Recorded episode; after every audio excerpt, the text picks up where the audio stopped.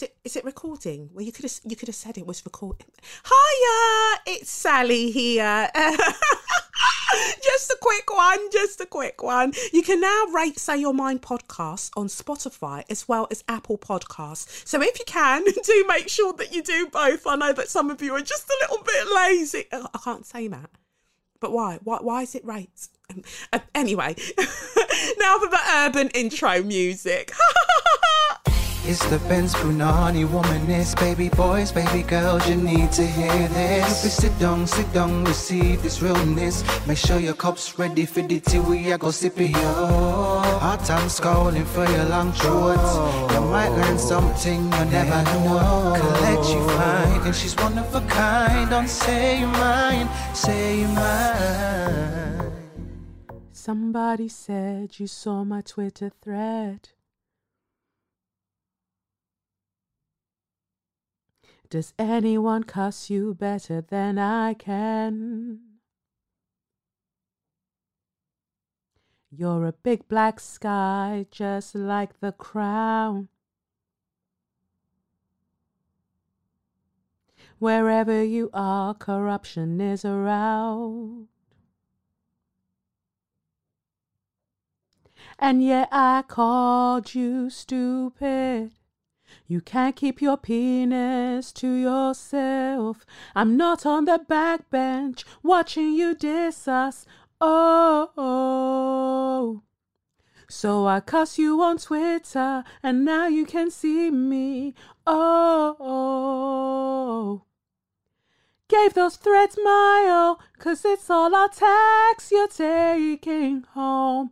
Ooh.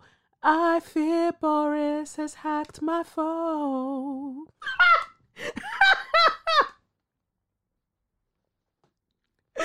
Woo!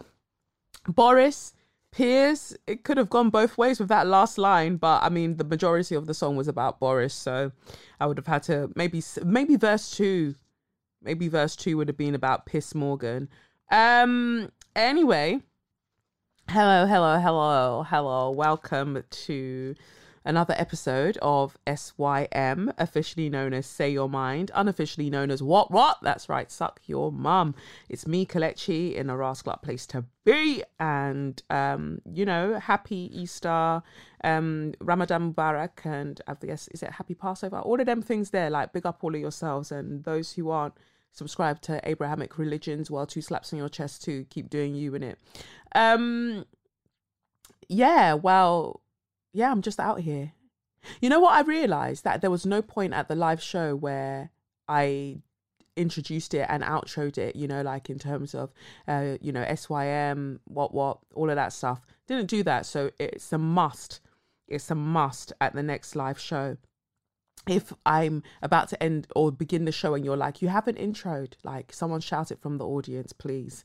Um, but I will do it next time. It was just all just so amazing and having Audrey and everything else. But I will, I will do it next time because that is the best. I mean, we did household name this time. That's what we were focused on. But I think next time when we have the torches out, you know, the torchlight on on the phones, it's um we'll do the SYM. We'll do the SYM, officially known as Say Your Mind, unofficially known as What What, and then oh, the whole crowd screaming that. Send it to Boris. It's all over. It's all over, Jackie. It's all over. Um, I've had a pretty uh, chilled, busy week. Mm, mm, mm, mm, mm. Yeah. Um, uh, the best part of my week, obviously, I went to Fleur and Layla's wedding. It was so beautiful. They both looked amazing. Um, it's just so gorgeous, like so intimate, really pretty. I just, I loved it. I, I had the best time. I loved Layla's dress. I loved Fleur's green, like emerald suit. Um, I, I'd left before um, Layla changed into her white suit I saw the pictures and she looked gorgeous. And then they both changed into white Nike tracksuits and they both had white Nike Air Force, um, Air Force Ones that said just married, courtesy of Nike. And I just thought that that was beautiful as well. Like, gang, gang, like, you know, like, do your weddings your way. Like, be all up in there. It, yeah, it was truly gorgeous. Um, truly gorgeous. That same day, I had to go to um, the world premiere of Anatomy of a Scandal a Netflix show. It's a uh, limited series starring Sienna Miller and Rupert Friend and um, Josette Simon. She was brilliant. Gosh. Um, yeah, went to Curzon Mayfair to go to there. I just I seem to be a regular there nowadays. It's like where everything happens. Um, and it was cute. My outfit absolutely slapped. Like to be able to transition it from wedding guest to red carpet guest, um, a baby girl really did that.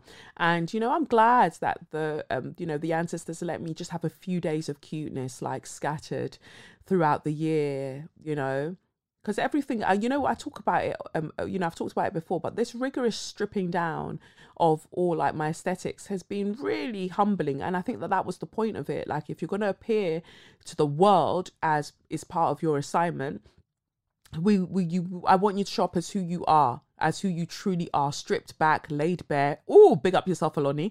Um yeah just you know laid bare like this is you this is who you are in front of the world. No gimmicks, no this, no none, just you. So that was, you know, really tough for a while. But to now have some easing up where I could just serve couple couple looks, that's nice. But it's that's just that reminder that, you know, it is important to be able to show up in the world, especially with the things that I'm saying.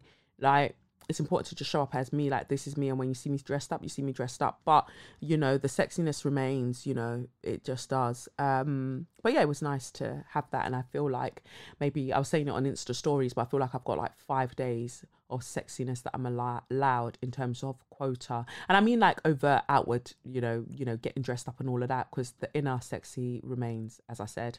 Um so I used one for the live show, you know, gave looks, um, used one for Layla and Fleur's wedding. So I've got three more. I'm turning 36 this year, God willing, inshallah. I will um want to serve a look for my birthday and I'm gonna do my birthday properly this year. I think year after year you kind of like hope that it will be done for you or this will happen, this and and it's never quite done the way that I would do it. So I'm gonna well, depending on how things go, because you know COVID's still out here. We're still in a panda bear. Um, we'll see. You know, so um, use one for that. I would like to use one for a Grand Prix, but the way that people are moving at the moment, who knows if that's going to be possible. But anybody who's listening to this, do the needful, do the rightful. Get me to Miami. Welcome to Miami, El Benino, Miami. I don't even know if that's the right language. I've probably made something up, but um, or not. Just get me somewhere. The British Grand Prix will be cute. I mean, I stay ready with the look anyway. So the point is, I've saved one, possibly for a Grand Prix. If it doesn't happen, it doesn't happen. I'll still be out here being a baby girl. Um, and then yeah, then we. I think then I've got one left after that. Who knows what I'll use it for? Hmm. Hmm. There are so many twists and turns to life. Who knows what will happen, you know, hopefully good things.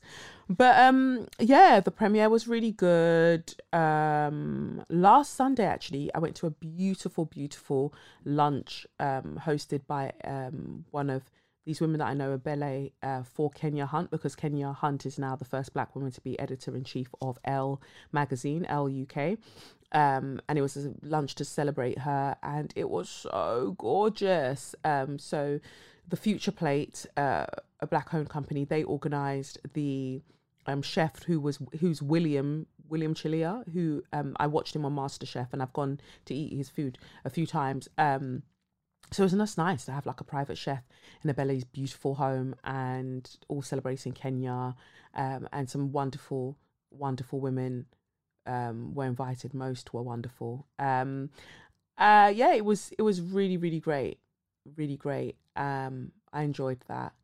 It's just nice to be doing cute things, cute things with cute people. Um, but yeah, to have like the waiters be black and um, you know it's a black business that was supply, supplying the co- uh, cocktails as well as I think it was even the rum. Was it the rum? Something that we were drinking was also a, a black distilled from by a black company. Everything was black, black, black, black, black, basically, and it was great. Even the florist that um did everything, Mamea London, um, they're based in Brockley Rise. Um, that was beautiful. beautiful flower arrangements, and we all got given a plant as a present to take home. I'll keep you posted because you know what's happening with mine. Plant killer, killer, killer. We'll see if that plant stays alive. I even need to find out the name of the plant. I'll come back to you on that one. But it's got like deep, deep red leaves, like like deep purpley red leaves, and then the flower that comes out of it is kind of like purplish. I'll probably be saying that, and some of you flower heads will be like, "Oh, so that's a supernominous." Yeah, okay. Calm down, calm down. Green fingers, calm down. Um, but I'm gonna go and look up what it is anyway. And if you want to tweet me what it is with a picture, I'll confirm whether that's the one I'm talking about. Um, but yeah, so that's what I've been up to. I actually went and finished watching Anatomy of a Scandal because we watched the first two um, episodes during the premiere, and I wanted to see how it would end. Um, in terms of cinematography, how it's filmed is really great. The set design is really, really cool. Although I could tell that we're not in a house, but I like, you know what? I like the theatrical element that some of these Netflix series and slash films are giving at the moment because it was kind of the same with American Son with Kerry Washington. There's something about films that are clearly done on sets so as to kind of in some ways emulate a, a theatre stage that I kind of like somewhere we're in that in between. I I think I enjoy that. But with Anatomy of a Scandal, obviously, then we don't then we do go out and then it's like we're in the Houses of Parliament and on the streets and rare rare rare and it's like we see the outside of people's houses. But the actual set itself, I mean, I could see that it was a set, but it was a beautifully designed set basically. But they said that they filmed it in the height of the panoramic, so they did really really well to to get all of that done. Um, yeah, it was it was really it was really interesting now that I finished watching it.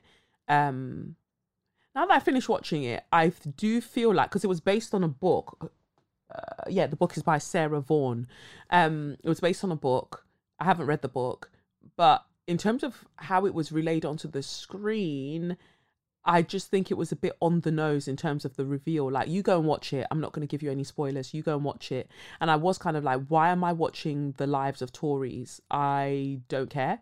Um, but then by the end, I'm like, you know what? Inject it, inject it, because that is the kind of crumbling I love to see.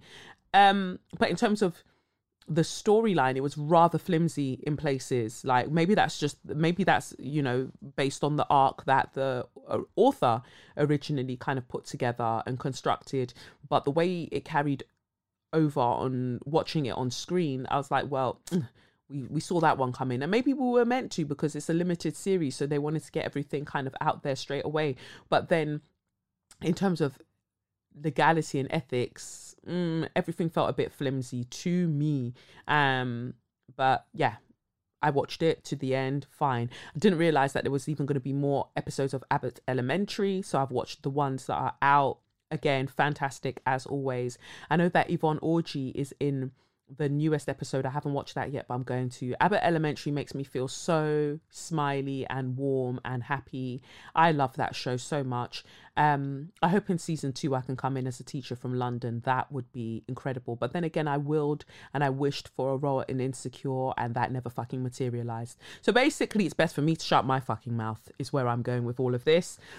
Um, but then I, you know, I was talking to you about human design, right? Um, and being a generator, I think I, yeah, I'm a generator. I've learned that I've just got to let things come to me because when I try and do gra gra and drag things to me, no, things happen. It, as much when I want things and I just relax and let life bring it to me, and I respond to things life feels so much easier. The things that I've done that have been the most successful, I have been responding to things as opposed to trying to like force something and drag something out of nowhere. Um, I have to keep responding to life, and that requires one to be present. I was thinking about that actually, and how. I think that the reason some people struggle, or a lot of people rather struggle with consent as it pertains to, I know I've gone off on a tangent, but stay with me, won't you stay with me? Cause I'm about to say some fuckery.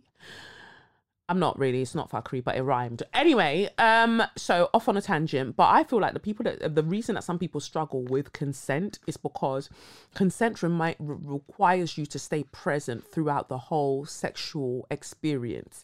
And sometimes people are using other people's bodies as a proxy to bypass any sort of emotional things that they need to address. So, yeah, so they don't actually remain present the whole time. And so consent seems so flimsy. I mean, obviously, we're talking about patriarchy at the same time. I'm not trying to go overly abstract. We're talking about patriarchy. We're talking about toxic toxic masculinity. We're talking about uh, misogyny. Um, Tichina Arnold, that was not the question to ask, by the way. Um, if you didn't see what she tweeted, it was just very, very loaded. And a lot of these auntie actresses tend to do that. Taraji did her own when it was Bill Cosby or is it R. Kelly? Like, you're all coming up as weak links. Please stop doing that. But anyway, I feel like what I was going to say is that the reason that um, consent feels that way is because people need to remain present throughout the whole thing and they're usually looking to zone out and almost ignore the person's body that they are interacting and experiencing. So the reality of requiring somebody to um to expect expect and pay attention to whether they st- the consent is um consistent throughout their sexual experience seems hard for people to grasp um amongst many other reasons because it requires them to stay present and they wasn't they didn't want to stay present because a lot of people don't actually like um the people that they're sleeping with. I know i know I know, very random for a beginning of the pod, but I just felt like I'd share that. Anyway, let's get um into the tarot for this week, I believe. Um okay, so we've got an update from the tarot reading last week. Let me see what that is saying. Ooh, ooh, ooh, ooh. I need to stop singing that song before they come for me. Uh here we go. Update. Dear Kelechi, I hope all is well with you on this day. I wanted to write back uh, right back with an update on my letter about me and the Pisces guy um, I had started dating. The accuracy at which the tarot was displaying was too good, and yes, I was thinking about different ways I could help. Immediately after you listed his troubles. After writing the original letter, I did continue to reach out to him, but the spirit and my body were telling me to give it a rest and let him be. I also had a talk with him where he explained that we should just be friends, which at the time I was upset but have now understood that this space is needed and if it's meant to be, it shall. For now, I'm going to focus on me internally and give myself what I have been so generous with giving to others. I truly, truly appreciate your insight and reading from that episode. And as always, you tell no lies, straight, uh, straight truths. Thank you for your magnificence and splendid baby girl energy. Much love, a Virgo sun baby girl. Thank you. Thank you for that update. Um, I love updates. So let's go to the tarot uh, question for this week that I've picked out. Um, I picked this person because they actually sent one before that I was going to um, read later on, you know, but then they sent one again. So yeah, so I'm gonna. It's still based on the same thing. So I'm gonna read this letter out instead of reading the first one. I'll just read this one because it's like an update, um, and go from there so yeah, continue to send your tarot questions in. Um, I know that I've got quite a few to get through, but just keep sending them in, and I'll work through them. So uh, before I read this one, I'll just give you a trigger warning that it's talking about um, uh, suicidal ideations and and suicidal attempts. So just so you know, in case you want to skip uh, skip forward by like ten minutes. Okay, cool. So I'll start. Uh, hi Kelechi, I hope you're doing okay. I won't go into de- uh, into detail, but I nearly took my own life this past week. Things have been rough for a while, but my will to live quietly returned on Wednesday, and it's been nice to have it back. I'd forgotten what it feels like to take joy in being alive. As I emerge from this crisis, I find my perspective has shifted subtly. I'm feeling ready to heal in ways I haven't been before, and I'm finally beginning to shed multiple layers of diseased cosmic skin I'd grown out of ages ago, but been unable to leave behind as of yet. It's been an incredibly painful process so far. It feels like so many parts of me are dying, but in a way, uh, so that other aspects might be reborn. As part of my recovery process, I've resolved to quit multiple substances over the coming months, and I need guidance in a way that therapy and other conventional forms of healthcare just haven't ever provided for us. Will you please ask the tarot? To help me navigate my current situation, I'm specifically wondering about the next five months. Um, if it helps, I'm Sagittarius Sun and Moon and Taurus rising. Thank you for that. Okay, um, so let's see what we've got for you. Thank you for that. Cool. So I've got some decks out. So, with regards to your question, uh, what modes of healing are possible? And I will, and I will say this as um, a stipulation as uh, well. You know, um, uh, uh a, a, disclaimer as well that conventional forms of um, help are always, you know, respected here. Definitely respected here. Um, and you know, as much as I love doing tarot and helping in ways in terms of um, adding this spiritual element to things, we uh, we have to be careful not to try to do any kind of spiritual bypassing um, of things that we do need from conventional modes of um, support as well. So I just want to put that out there. Okay, just getting these cards out. What else do you have to say, Spirit? What are we saying? Oh, oh, oh, oh, oh, oh. Okay. Oh, let's see. Okay. Okay, and then we've got tower in reverse at the bottom. Okay. Um. So I'm using the Lisa Sterle, you know already, I'm using the Lisa Sterle Modern Witch Tarot deck, um, as well as the archetype cards. The archetype cards by um, Caroline Myss M Y S S. Uh, it's an 80 card deck and it's got an instruction booklet as well. And I'm also using uh, Wisdom of the Oracle by Colette Baron Reid as well. So I feel like I get like more of a robust answer. Um, I did a tarot reading for Kenya Hunt at the lunch that she really, really loved. Um, and that made me so happy. Um, and I did one for a friend of mine, uh, and um, they were really touched as well. I think it kind of is overwhelming sometimes how the messages come through. They're like, "Rah, I didn't tell anybody that." Um, but you know, spirit always finds a way to let let us know that we're lovingly seen and heard. Okay, so for your question, we've got the Eight of Wands, we've got the Five of Cups in reverse, we've got the Five of Swords upright, we've got Seven of Cups in reverse, and we've got the Four of Wands in reverse. Um, the archetype uh, deck, we've got Artist that came out, and then from the Wisdom of the Oracle deck, we've got Peace number 23 that came out, 235. Five keeps coming up for you. Uh, conflict. Anyway, Eight of Wands, you are, as you say, feeling again like you want to be here, and that's beautiful. Um, and I'm sorry that things have felt so challenging. Um, but it's it's great that you're hanging on because what we've got here is that opportunities and messages are coming through to you.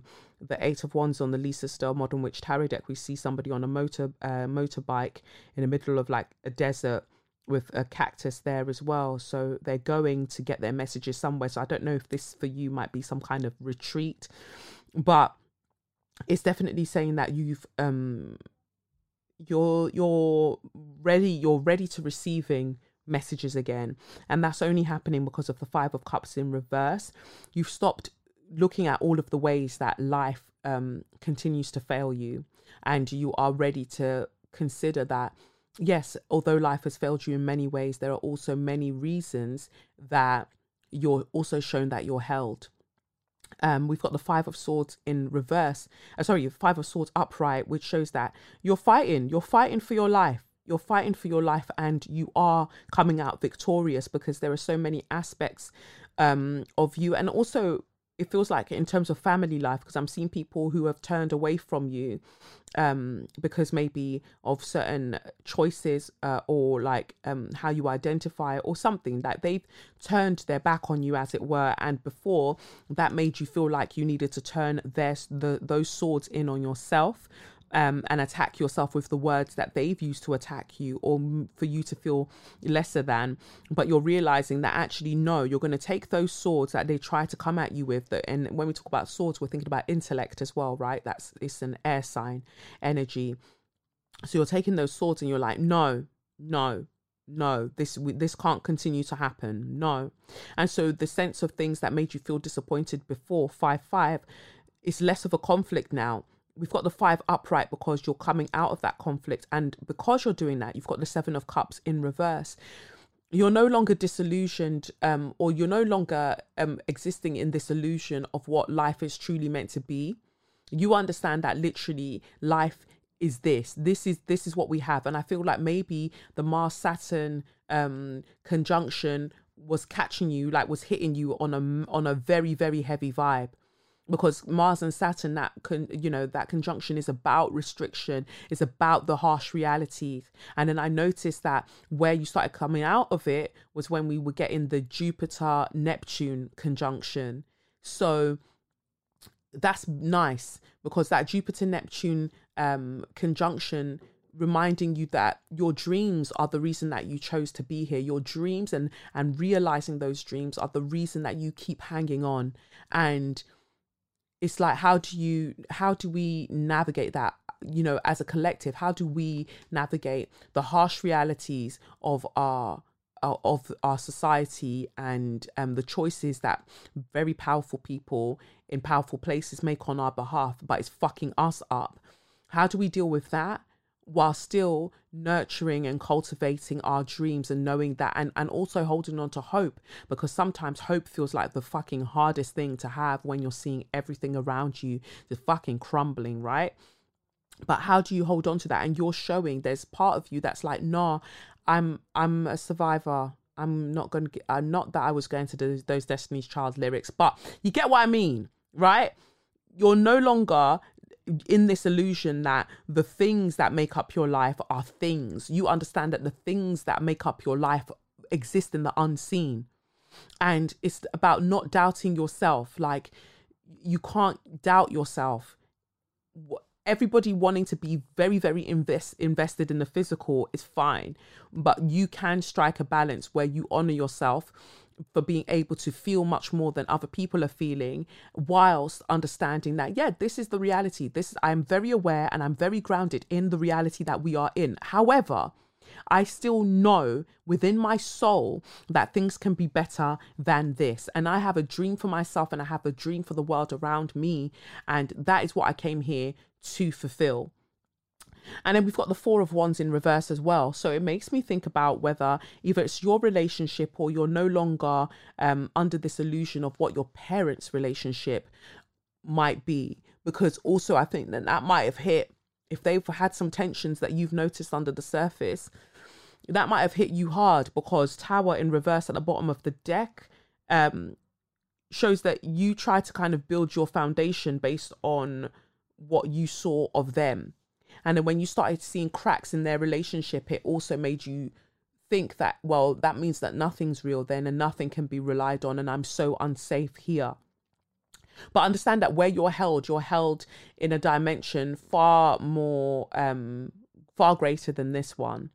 And here, you've got tasks to do, and you're more than capable, more than strong enough to see through your tasks and the, your secret weapon has to be that imagination. You have an incredible imagination. Hold on to that while remaining grounded. Yes, we are grounded. Saturn will not allow us to be anything other than, um, you know, aware of our harsh realities. However, having the Jupiter doing what Jupiter is doing, like you know, you've you've you've got to hold on there. Let me just see something because you said something important to me. Many important things, but I'm just going back to your letter. You said to me that you're a Taurus rising, and Taurus is the where the North Node is at the moment. It just came to me. Taurus is where the North Node is at the moment, um, and the South Node is in Scorpio, if I'm not mistaken. So there is this like very very heavy energy for us all, where we are having to let go, just let go of so so many things. And so if then that makes Taurus your first house there is the it's bringing you opportunities. We're going back to the eight of wands.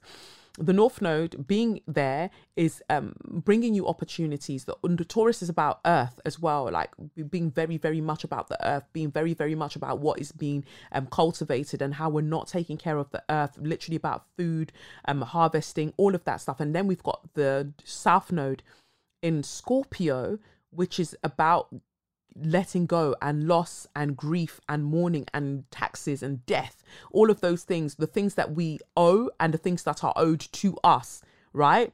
Um, and then the when we're thinking about the Taurus, it's the it's the things that we grow, right? So with Taurus being your first house, and that's where the North Node, um, uh, you know, the North Node party is taking place. It's letting you know that this is going to be highlighted for you. the The messages about what your identity is and who you are. There is going to be many. There are going to be many opportunities that allow you to figure out what that is. More safe spaces for you to figure out what that is. However, that South Node being in Scorpio means that oh some of the relationships because that, that's the first house then that means that your seventh house is where this is happening right in with scorpio so relationships partnerships you're really real you're really realizing that some things are good some things that you've really held on to that you really thought were your foundation you're shedding them and that is going to be something that we do grieve. We're gonna grieve it like a motherfucker. It is what it is. It's painful as fuck. It's truly painful as fuck. But as you've rightly said in your messages um, as well, it's allowing you to know more of who you are. The things that you're able to let go of let you know what you therefore value, and thus those things that you value give you a better perspective on you, who you truly are as a person. And that is the most important thing in this situation. So, yes, it will feel like dying and dying and dying over and over again. But what you want to do is keep that Taurus earth energy and you root yourself to this ground you root yourself to this experience because like I keep saying, like your superpower is that imagination, is that artistry of yours, and you have to wield it the same way we've got in this Five of Swords, and you've got to fight for your fucking life, fight for it because you'll be so glad that you did. These transits are going to be very, very intense for you. Yes, yes, definitely.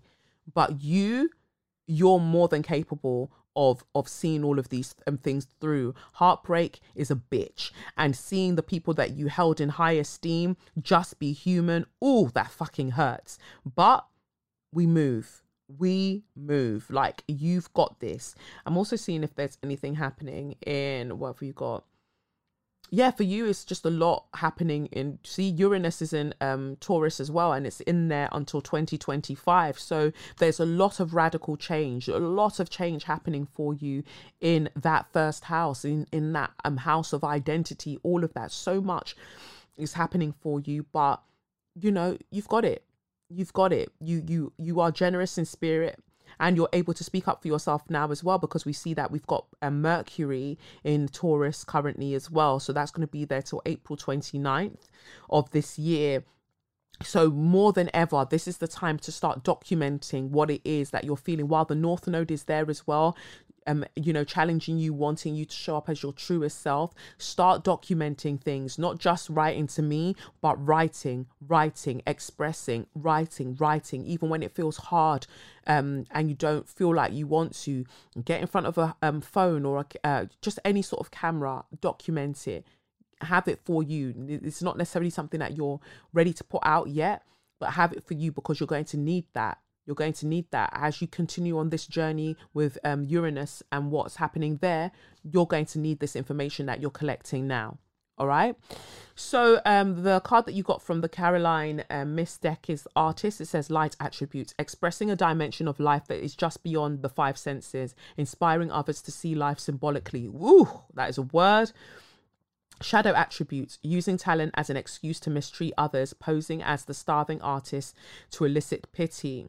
That's a very interesting one because the light attributes, that's what I get from you. And it's literally what I was describing before I even looked at that card properly. Like you are finding things hard and so challenging because you are seeing things that other people are not able to see right now, but your part of your assignment is to be able to help them see that um, but that's not to the detriment of you. That's you first cultivating being confident and comfortable enough to understand that your imagination is your superpower. And also finding that balance where you are grounded in this reality. You're very aware of all of our restrictions as well as the spaces that we do have. Um, and also the uh, you know the benefits or the privileges that come with our um, you know the ways that we've being i don't know racialized or gendered or whatever whatever things that come with that that you know are available to you you are grounded in that. At the same time you are also like well i want something different to this and i know that something different can happen. And so you are the artist helping us to design that new life helping us to paint that that world that that should be right?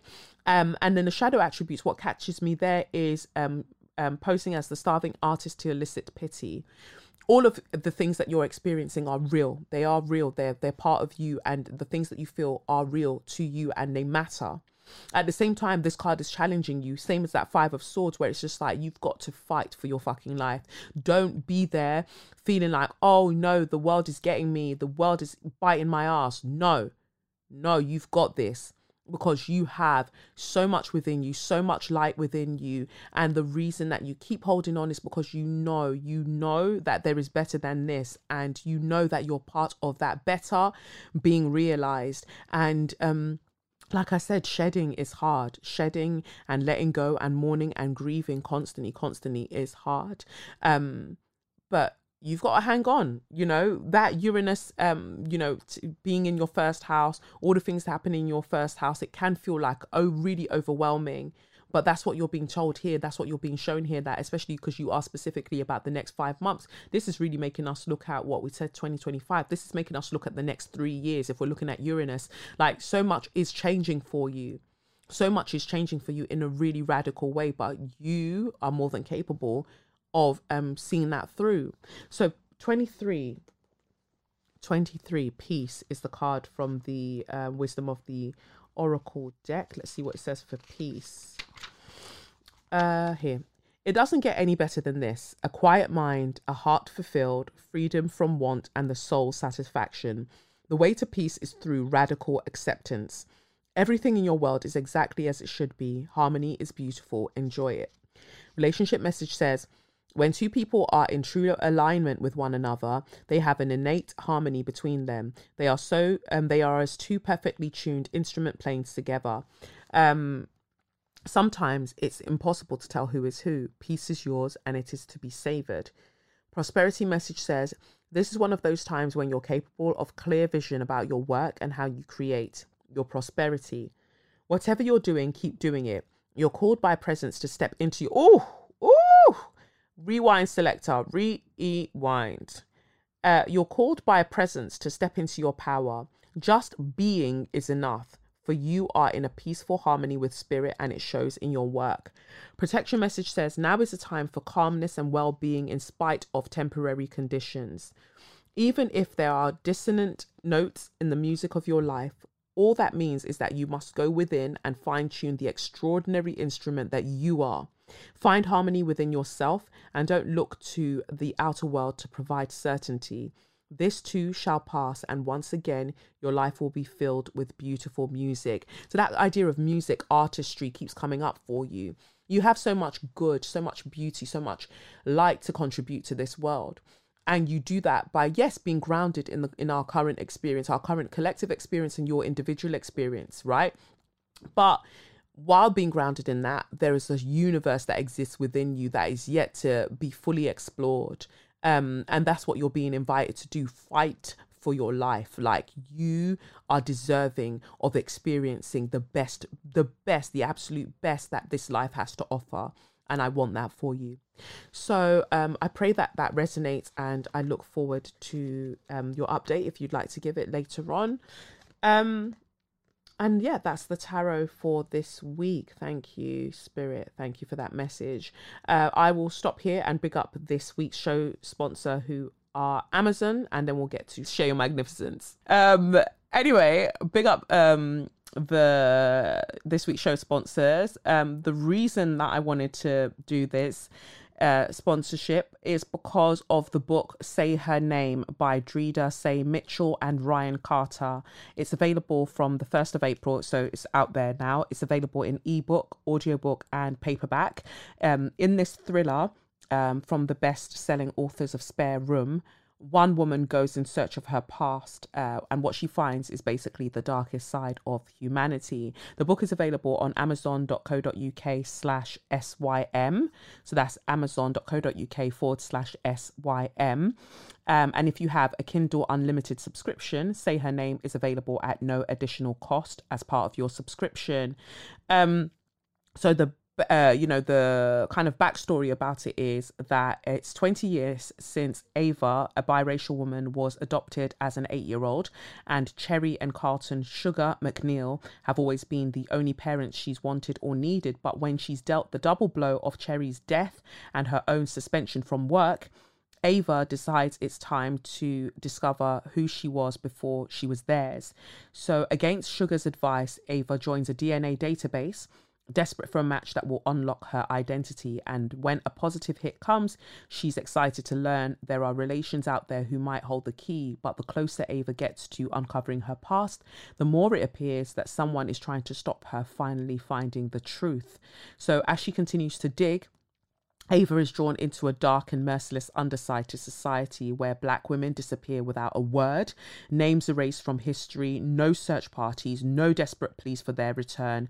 Once someone tried to save Ava from all of this, uh, someone wanted a better life for her, but now that she's torn down the facade of her life, has she come too far to be spared again? So, um, yeah, I just thought that that was really, really chilling. Um, Say Her Name is obviously a very, very big, um, you know, title to have for a book, especially when we think about the hashtag and this um, following on from the fact that black women's names aren't said when they're killed or they go missing. So I haven't read this yet, but I'm I saw that and I was like, okay, on that basis, yeah, let's get into it. Um so yeah, so I'm I'm interested. I'm very interested to see how um, all of this plays out. So you know, yeah, it's I I I recommend that we all go and read it. So that's called "Say Her Name" by Dreda Say Mitchell and Ryan Carter, and you can get that from Amazon.co.uk forward slash SYM. Anyway, let's get to Share Your Magnificence. Okay, so for this week on Share Your Magnificence, we've got a letter that I'm gonna I chose to read out. Hi Kelechi, hope you're well. Just want to say a huge congratulations on the live show. It sounded lit and I was so gutted to miss it. Based in Manchester, so getting uh, so get down in time. Um, as ever, I want to big you up for all you do. You've given me so much confidence to say my mind, and I'm in awe of you. Thank you. Anyway, I'd like to share mag- my magnificence about anti racist Cumbria. They are a bad boy charity organisation working towards becoming the first anti racist county in the UK. I'm honoured to be a part of this organisation, and at the beginning of the month, we had a premiere for the animatic screening of our new short film, The Fell We Climb. It is inspired by the real life experiences of black and brown youngsters growing up in Cumbria. Anti Racist Cumbria have teamed up with Plus 3K Animation Studio and executive producer, TV presenter Nigel Clarke, best known for hosting CBeebies Baby Club and Toddler Club and founder of the amazing Dadvengers, to bring to life a spellbinding and authentic character driven story to inspire future generations to become anti racist. The Animated Futures Group was brought together by Anti Racist Cumbria in 2020 to learn animation and explore culture and identity. The project began life as a space for young black and brown children to connect about what it means to grow up in Cumbria if you're if you aren't white. For many of these children, it was the first time they had even met another young person who looked like them. We quickly realized how passionate the kids were about anti-racist future, um, about an anti-racist future, with their clear vision for change, and the project organically grew to become as epic as they are. The film is based on their real life experiences. Also, shout out to my sister, Chim Chirwa, um, who has been a youth mentor for these young people over the last nine months. She has pr- uh, worked so incredibly hard to be the um, to be the support these children need. This project is very close to my heart as I grew up in Cumbria and experienced a lot of racism, microaggressions, and felt I didn't have a voice. the fact that these young people now have the chance to share their truth in a creative way is amazing for me to see. We launched a crowdfunder at the beginning of April and we need to reach 30k in the next 15 days to complete the film. I'd like to ask you to please share the link on your socials and pass it to anyone um, who is able to afford to donate. I know it's peak out here in this cost of living crisis, but we must be able to make this film as part of Cumbria's history, which is historically white. Let's switch up the narrative. Um, so thanks for taking the time to read this. I hope you have a gorgeous Easter weekend. Sending you so much love and light to you and yours. Okay, so I will include the link to the crowdfund i'll put it in the show notes for you to get involved with. And that's great. I love that. Like there is that there is a vision and there are you know there is action as well. So two slaps on your chest for anti-racist cumbria for doing what you're doing and um supporting these young people um to you know to to just imagine a better life and a better world and knowing that they are very much um, allowed to be, and you know, it's part of their experience as well to be part of living in Cumbria. Like, like, why should they feel othered? Why must they continue to feel othered? So, yeah, I love it. I love that. I love that. Big up yourselves. Um, so now let's get to madness upon madness. Well, the first things are nice, and then it kind of just goes downhill from there. So, so you mad? What's happening in current affairs and pop culture that I think that we should all know about?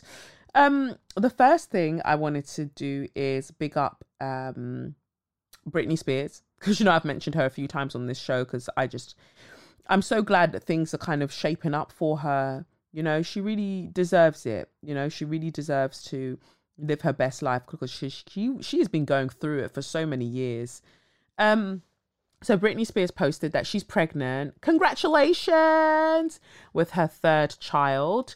Um, and you know what's mad? I completely forgot that she had two other children. So when she said, "Oh, you know, I'm pregnant," I thought, "Oh, has she got children?" But that's how out of the loop I've been when it comes to like Britney Spears and you know pop people generally i only got more invested when i heard about the conservatorship oh look how i said that but i had to pause and get myself geared up for it anyway um yeah, but I just, I, I guess I just blanked all of that out. But then realizing that, you know, it's her third child. So she put up a post and she said, I lost so much weight to go to Maui, um, to go to, to go on my Maui trip, only to gain it back. And then she put three shrugging white girl blonde hair emojis. I thought, geez, what happened to my stomach? Three exclamation marks. My husband said, No, you're food pregnant, silly. So I got a pregnancy test and uh well, I'm having a baby, baby emoji. 4 days later, I got a little more food pregnant and then she put a pregnancy emoji and then three monkey covering face emojis. It's growing. If two are in there, dot dot dot, I might just lose it. I obviously won't be going out as much due to the paps getting their money shot of me like they unfortunately already have. It's hard because when I was pregnant, I had perinatal depression. I have to say it, it is absolutely horrible. Women didn't talk about it back then. Some people considered it dangerous if a woman complained like that with a baby inside her. But now women talk about it every day. Thank Jesus we don't have to keep that pain a reserved proper secret. Um this time I'll be doing yoga every day three exclamation marks, spreading lots of love and joy, heart emoji, three exclamation marks. I love that for her. But the thing that stood out to me the most, like I said, is like Britney has been going through it. Perinatal depression? Uh uh-uh. uh. Uh uh. And she's right because for a long time people weren't talking about these things and like the kind of status that she held within you know um celebrity culture and pop culture people wouldn't be talking about it because they were so busy sexualizing her or just talking about her being oh quote unquote deranged from you know uh, being with kevin and all of these things. And they wouldn't have allowed that space for that to be expressed. And she's right like more conversations are happening now regarding mental health and motherhood. And I think that that is very, very important because I, I make no qualms of saying on this. In fact, I always know the people who don't listen to this podcast because they'll say things to me like, "Oh, say, are you planning on having a second child?" Do did you not listen to me? Like, I'm in no rush whatsoever, especially because you know, most quite a few of the people that were pregnant at the same time that I was pregnant with Lev have already had their second children. And I love that for them. I'm so, you know, happy for them and I can just see the bliss I can see, you know, from what they share. I love all of that. Me, on the other hand, I am just happy to kind of chill because that was a whole that was a whole journey and I'm super glad and thankful that my baby boy is here and he's hilarious. He's so hilarious, very cheeky. Um, and I just want to enjoy that. Like this whole idea of like, oh, do you want to stretch out your nan again? No, I'm all right actually. I'm cool. I'll wait for a little bit. If if at all, I'll just chill. Thank you so much. Stop asking people. Let them. You don't even know what they went through the first time. You're already asking them, are you planning on a second? No. Mind your business and let people tell you what they plan to do with their uterus should they plan to be doing anything with it. Leave people alone. Um, but no, ha- congratulations, Britney Spears. Um, I hope you have like you know the best experience this time.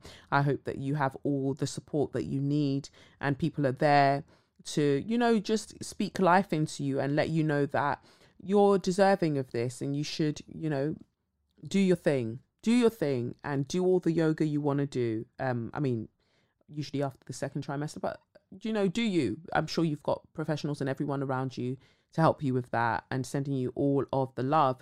So that's one pregnancy going great. Another pregnancy going really well. Rihanna is out there with her baby bump, and I really love how she's like shifting this narrative um around just like you know, being a celebrity and being pregnant and very much having her belly out there because somebody was like, you know, Rihanna's not the first black woman to be like, oh, I'm going to, eh, you know, enjoy and celebrate my pregnancy. Somebody was showing um, women doing um, pretty mas, you know, during carnival while pregnant.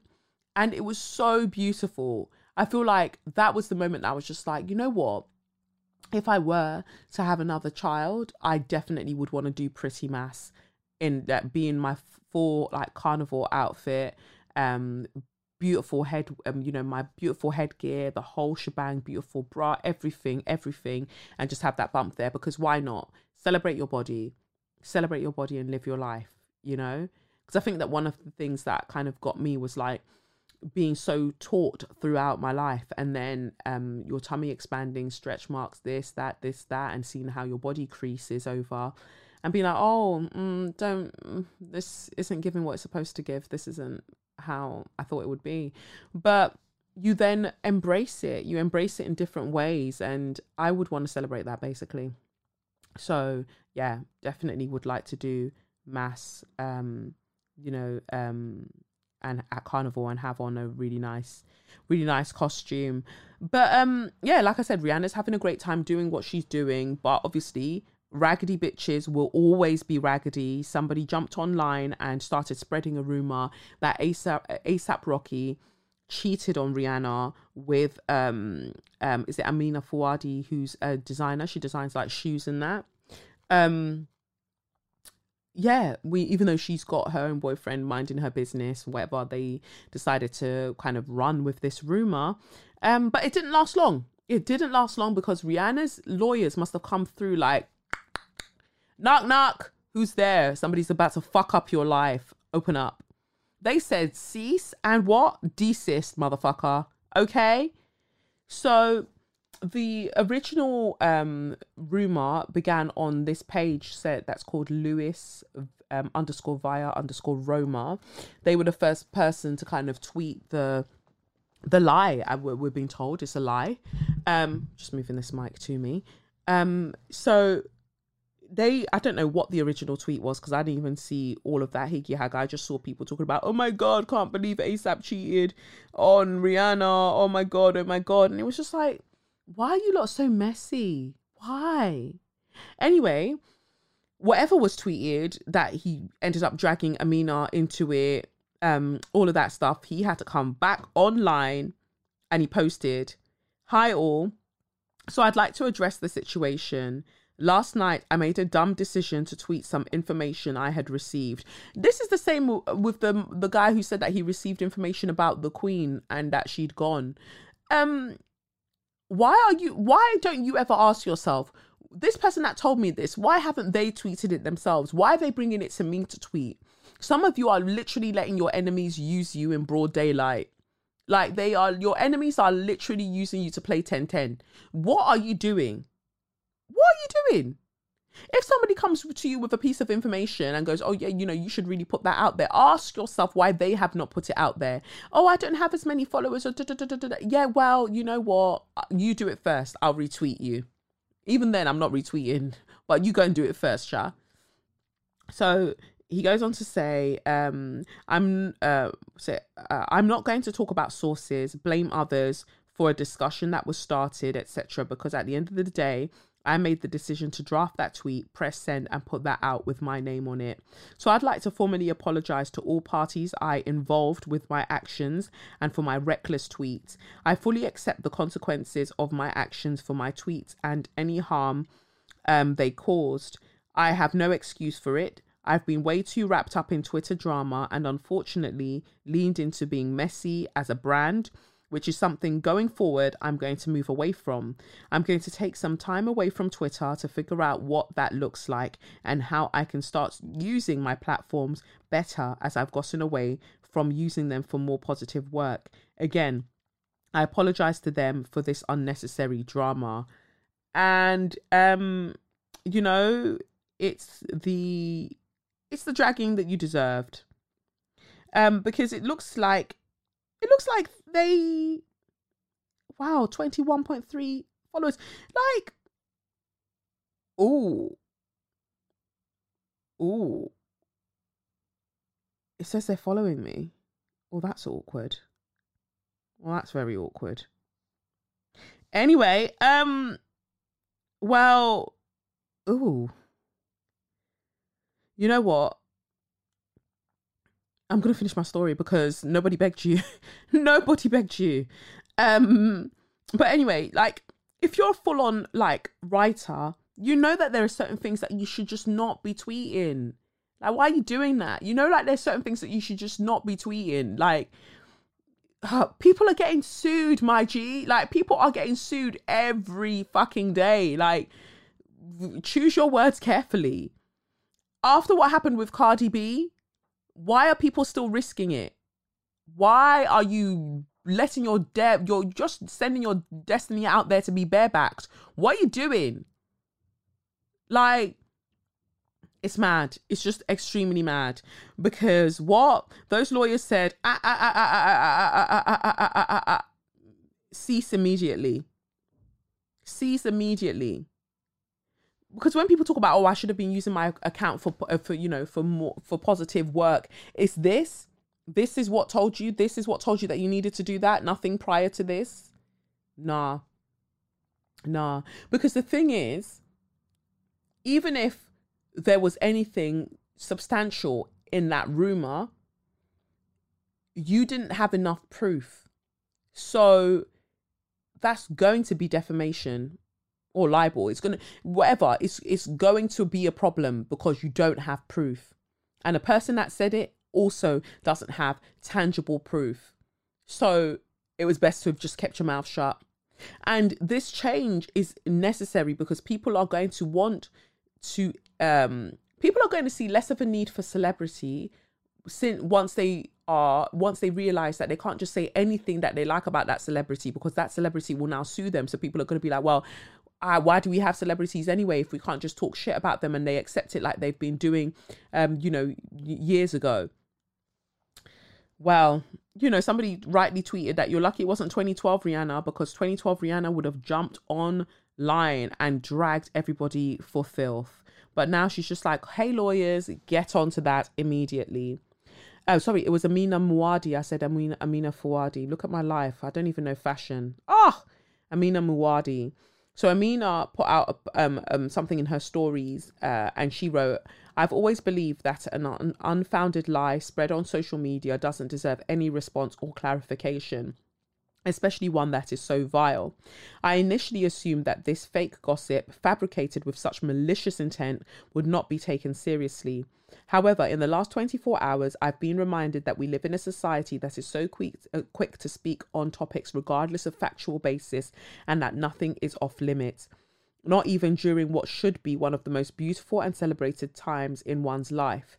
Therefore, I have to speak up as this is not only directed towards me, but it is related to people I have great amount of respect and affection for. While Ree is continuing to live her serene, best dressed pregnancy life, and I go back to my business, I wish everyone a beautiful Easter weekend. Amina. Muwadi, not Fawadi, like I fucking said. Um Amina just came and was classy with it. But I would have said, motherfuck you. And why that is so horrible is because Rihanna is pregnant. She is pregnant, looking like she's, I think she's in her last trimester. Like, she's pregnant. Like, even if, again, I come back to, even if there was any substance substance to the thing that you came online to say, there isn't, we've been told that. But even if there was, do you think that this is what you should be spreading while somebody is at such a delicate time in their life, why would you want to be the bearer of such bad news? Why would you want to be like that to be something that you are putting out there into the universe? Are you not embarrassed? Are you not ashamed? Are you not ashamed? You should be ashamed and embarrassed. Because that's ridiculous. That's fucking horrible. That's how to look at it. And I thought, no, follow or no follow. No, sorry. Follow me all you want because that tells me everything that I need to know. Because somebody else will be going through something and then you'll just run online to come and talk shit. Nah, no, nasty, irresponsible behavior, very irresponsible behavior, really disgusted. Like, let the woman get through her pregnancy in peace. Rumor after rumor after rumor has it. Sorry, it just came. It just came through me. Um, just stop it it's so it's so classless it's so raz it's so raz. I'm so sorry that some of the things that some of you lot do online for the sake of begging it with celebrities or wanting to get likes and retweets is so raz. Ah anyway um so i'm glad like i said glad that you're taking time offline. Do that recalibrate your chakras decide on a better way to move forward that where you're more of a use, more of a service to your society as opposed to spreading higgy haga. Um, somebody else who's going to take some time away is Thandiwe Newton. The last time that we spoke about her, Thandiwe was um, promoting a film and she started talking about how sorry she was that she was light skinned and that the rest of us aren't, and we're just not you know, we're not cute and we need to get on with it. Well, she didn't say that specifically, but it was just a very, very misguided um, interview that she did. And, um, you know, lots of people have been saying since that, um, you know, they were worried about her because they felt like even those interviews were very wild.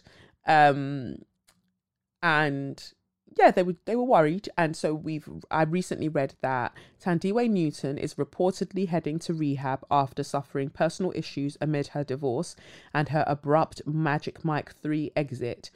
The 49 year old actress's team was quick to shoot down reports that she got into a blowout fight on the set with Channing Tatum. Sources now claim production has been worried about her health and mental well being. Thandiwe has been had been acting strange on set. She has been very highly strung. Her apparent breakdown caused so much disruption, it became clear she couldn't play the role. Um, staffers were allegedly so concerned that her agent had to step in. According to the latest report, her rep flew over to London where they were filming Magic Mike. By Tuesday, the Westworld actress was on a flight headed back to Los Angeles with her team allegedly trying to get her into a rehab facility. Thandiwe has reportedly been suffering emotional issues following her split from her husband, Ol Parker. Um, they were together for 24 years and share three kids. Uh, there is a lot going on in her personal life, and she and her husband have separated. She seemed so stressed, she even brought her two pet rabbits to her hotel for emotional support. Hmm. The insider claims that Thandiwe's bizarre behavior continued to escalate on the Magic Mike set. She fired her UK agent of three decades, and then her US agent um, flew in from Los Angeles to try to calm things down. Uh, Thandiwe's team wants her to go to rehab for mental health support.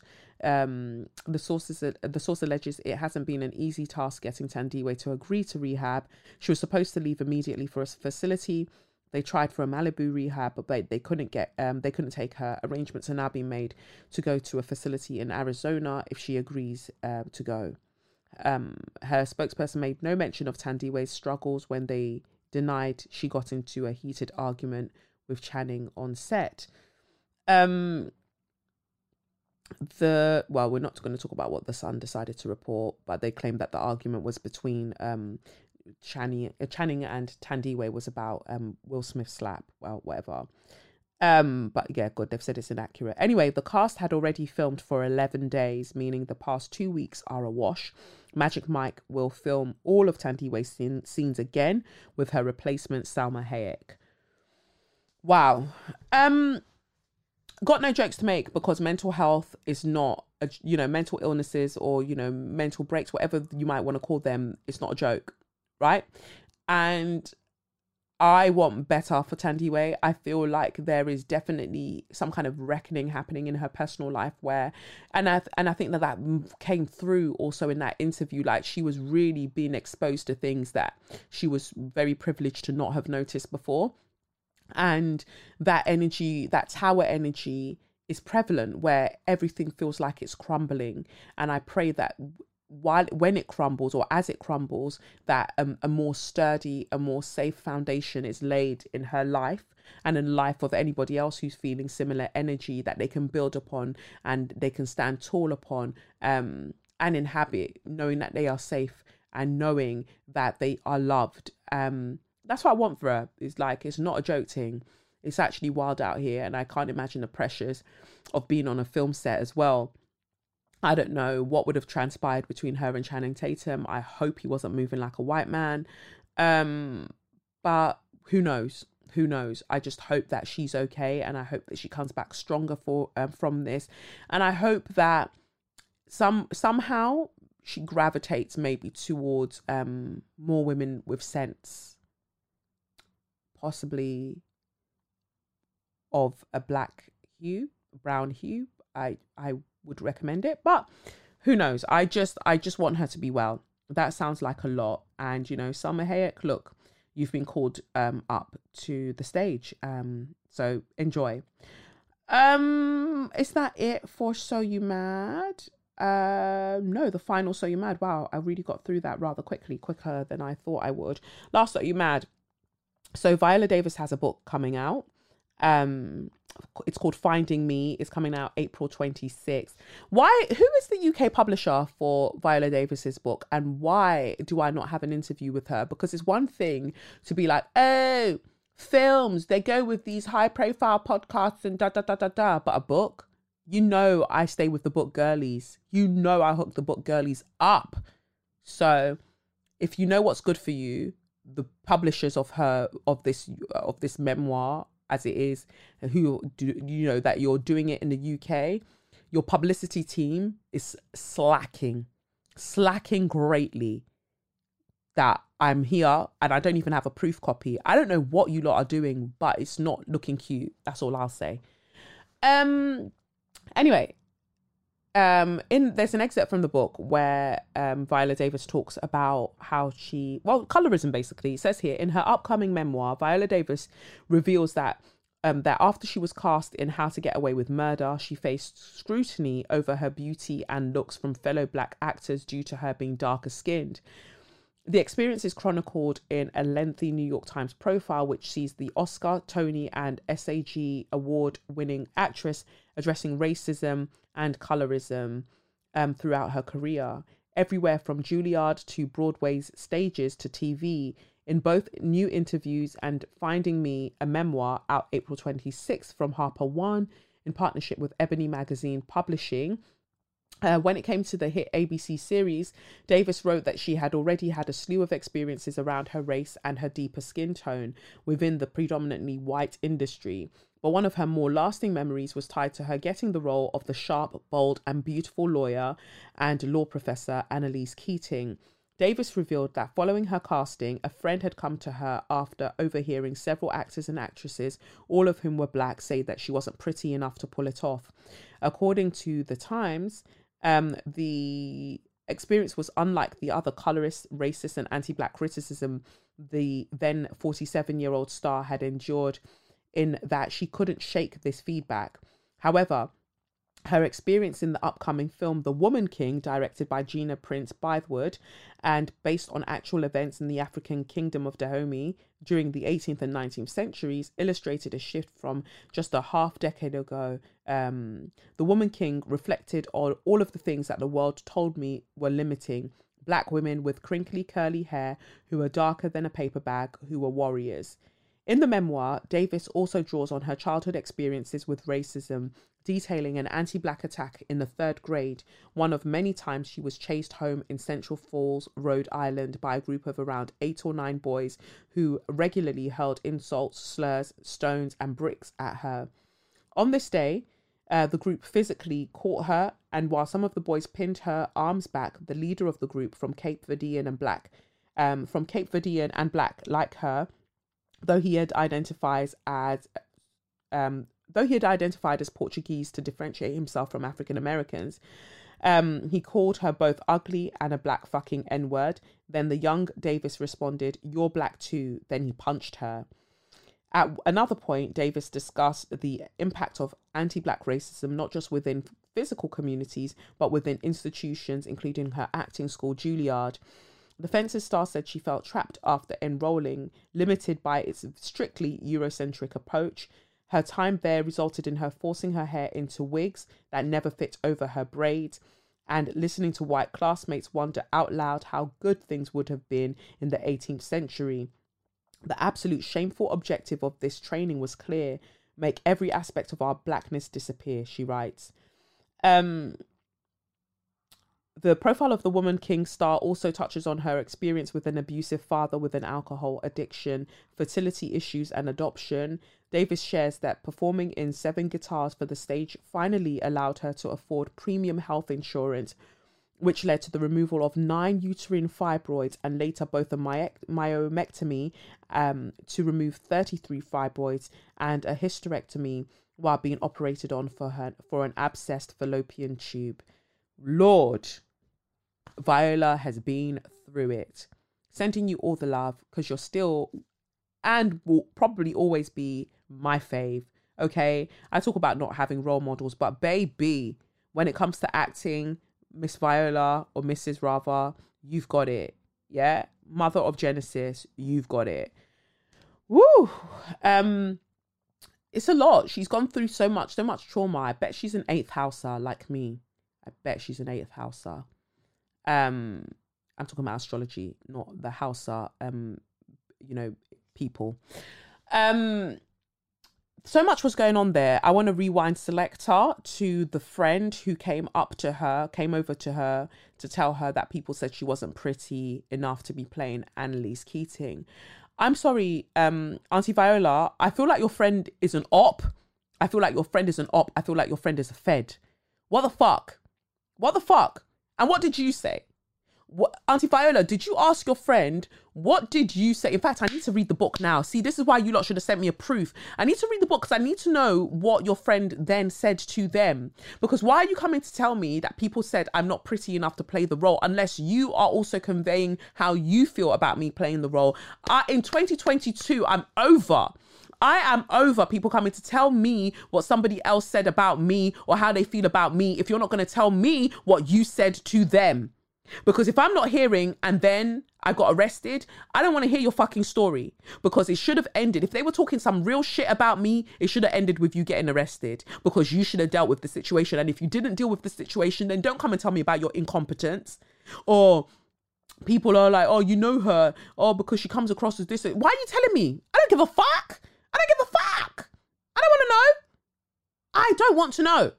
The only reason you should be telling me is because then you said to them, don't talk about her like that because you don't know this and you don't know that. And, and quite frankly, I don't want to be around you if that's how you feel. Because some of you are way too comfortable being friends with people who mean your other friends harm. That is a problem to me. I'm not talking about no spats here, spats there. I'm talking about people who literally mean those who you call kin harm and you're still there kikiing and with them. Oh yeah, but online isn't a true reflection of rare, rare, rare. Okay, well, if online isn't a true reflection, unfollow them. Unfollow them. Do it. if it's not a real reflection, unfollow them. But you can't do it because you all chat shit. You all chat shit. Because let me tell you, when it comes to my friends, I'm a real G. My friends know that. There is no there is no motherfucking person who's my friend and somebody will come and chat shit about my friend in my presence and I will have it. I ride for my friends and I just don't think that a lot of you have the same uh, energy. I feel like you're cowards and basically you strike me as peasants. Um so yeah, I read that bit and I thought, well, why did you come and tell her that? That was one of the biggest roles of her life, you know, so far. And you came to come and tell her, well, other actors didn't think you're pretty enough to, even if you're going to be like, oh, other actors were saying that they don't think that you deserve the role, but I put, I set them straight because you know what, you are more than deserving. You are you are gifted and you deserve this. Did you speak life into your friend after giving her that bullshit information? Probably not. You raggedy bitch. I'm sorry, Auntie Viola. Maybe that's a close friend of yours, but I do think she's a oh, they are a raggedy bitch for coming to you with that information. I don't like it. I don't. I really don't. Um, and you know, I'm Annalise Keating, one of my favorite characters ever. Why? Because she's flawed. She's so so flawed, and I love that. I love flawed characters because there is such a beauty to find in their humanity and oh you played the fuck out of that role. Let me tell you something. You were acting, right? Whew. There isn't a single person on this earth who can make a, a piece of, of snot come out of just one nostril. You had that snot going up, down, up, down, up, down. Gotta love it for you, babes. Gotta love it for you. Um, yeah, so I'm, you know, I'm glad that you played that role and you go on and you've now done the Woman King. Although I must say at this point, uh, a little bit annoyed that I'm not in the Woman King. But what I will, because I, what gets me is that I'm out here. I'm literally out here. I keep joking and say, well, I'm not really joking that I that I don't have another self tape in me because a girl is just fed up. Like again, no tea, no shade sometimes I see the people who end up getting roles that I've been up for, and I'm like, re- re- really, really, really. It's either I'm a shit actress and I'm properly delusional, or something. The math is really not mathing upon this occasion, but you know, everybody's destiny is everybody's destiny because maybe one day me too, I'll play a role and people will be like, Re- really, Re- really? Because you know we we we all deserve we all should we are all entitled to our our couple couple reallys you know like really? We're all entitled to that. Because what that tells us is that no when when jesus said yes that casting director couldn't say no it really you know sometimes it really be like that and you've just got to go with it. Happy easter. Um you know you've got to go with it. But um yeah how can you cast like you took the entire battalion of black people actors and actresses and somehow i didn't hear of this? Got to speak to my agent because something a gone but i hold out in the hopes that all of this has happened because i'm going to play anyanwu when you do Wild Seed because you got the rights to Wild Seed. Auntie Viola, I hope you hear this because I've addressed you many times before and I don't know if it's gotten to you. But this one, while Jupiter and Neptune and all of the people them, all the planets them are interacting and and Venus just came in, you know, Venus was there and Mars just came in into the, into the mix. Auntie Viola, let's not fight each other. I must be in Wild Seed. I must. There is nobody that knows that Octavia Butler book better than I do and knows that fucking character better than I do. I'm sorry, the black Americans might want to come forward and be like, no, girl, this is our role. Actually, it's not because Anyanwu starts off in Ibo land. So, in fact, it is my role. Okay. Sorry, I just had to get that off my chest. Um, and then to talk about that stupid little motherfucker that bullied you in school, um, and because you reminded him that he was black, he decided to punch you. Ha! Huh, God punish him. Because I didn't hear that he re- that you heard from him years later and he apologized. So until we know that you got that apology, I hope the ancestors flog him. I really do. because some people really don't want to they are so anti-black within themselves and they've internalized all of that and they really don't want to be reminded that they're black they will call themselves everything other than you know i've met people who were like oh um i'm portuguese i'm portuguese where were you born angola oh so you're angolan no i'm portuguese but why don't you want to be angolan no because i'm portuguese okay girl okay, sure thing.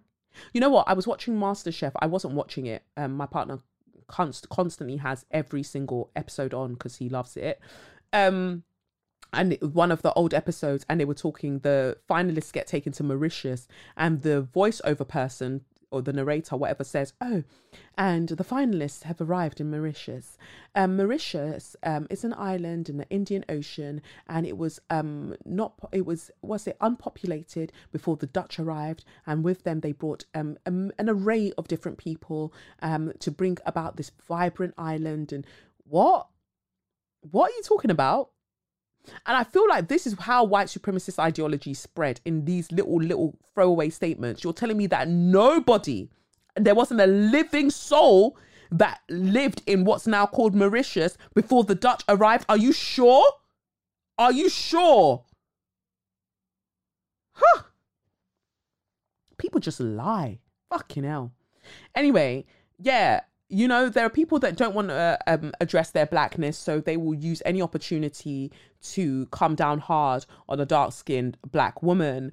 Um, I didn't even put in the notes to really discuss Steven Bartlett this week, but you know what? I'm just gonna well, let me throw it in after. Let me wrap up on um our cute auntie Viola, who's playing Michelle Obama, and let me tell you, those facial expressions, auntie. If you do not win all of the awards, I don't know. I don't know what to say because the makeup, the way that they draw that thin eyebrow and then gave you that the white person nude lip and you scrunched up your lips like that, you were committed. You were committed to that role like whoa.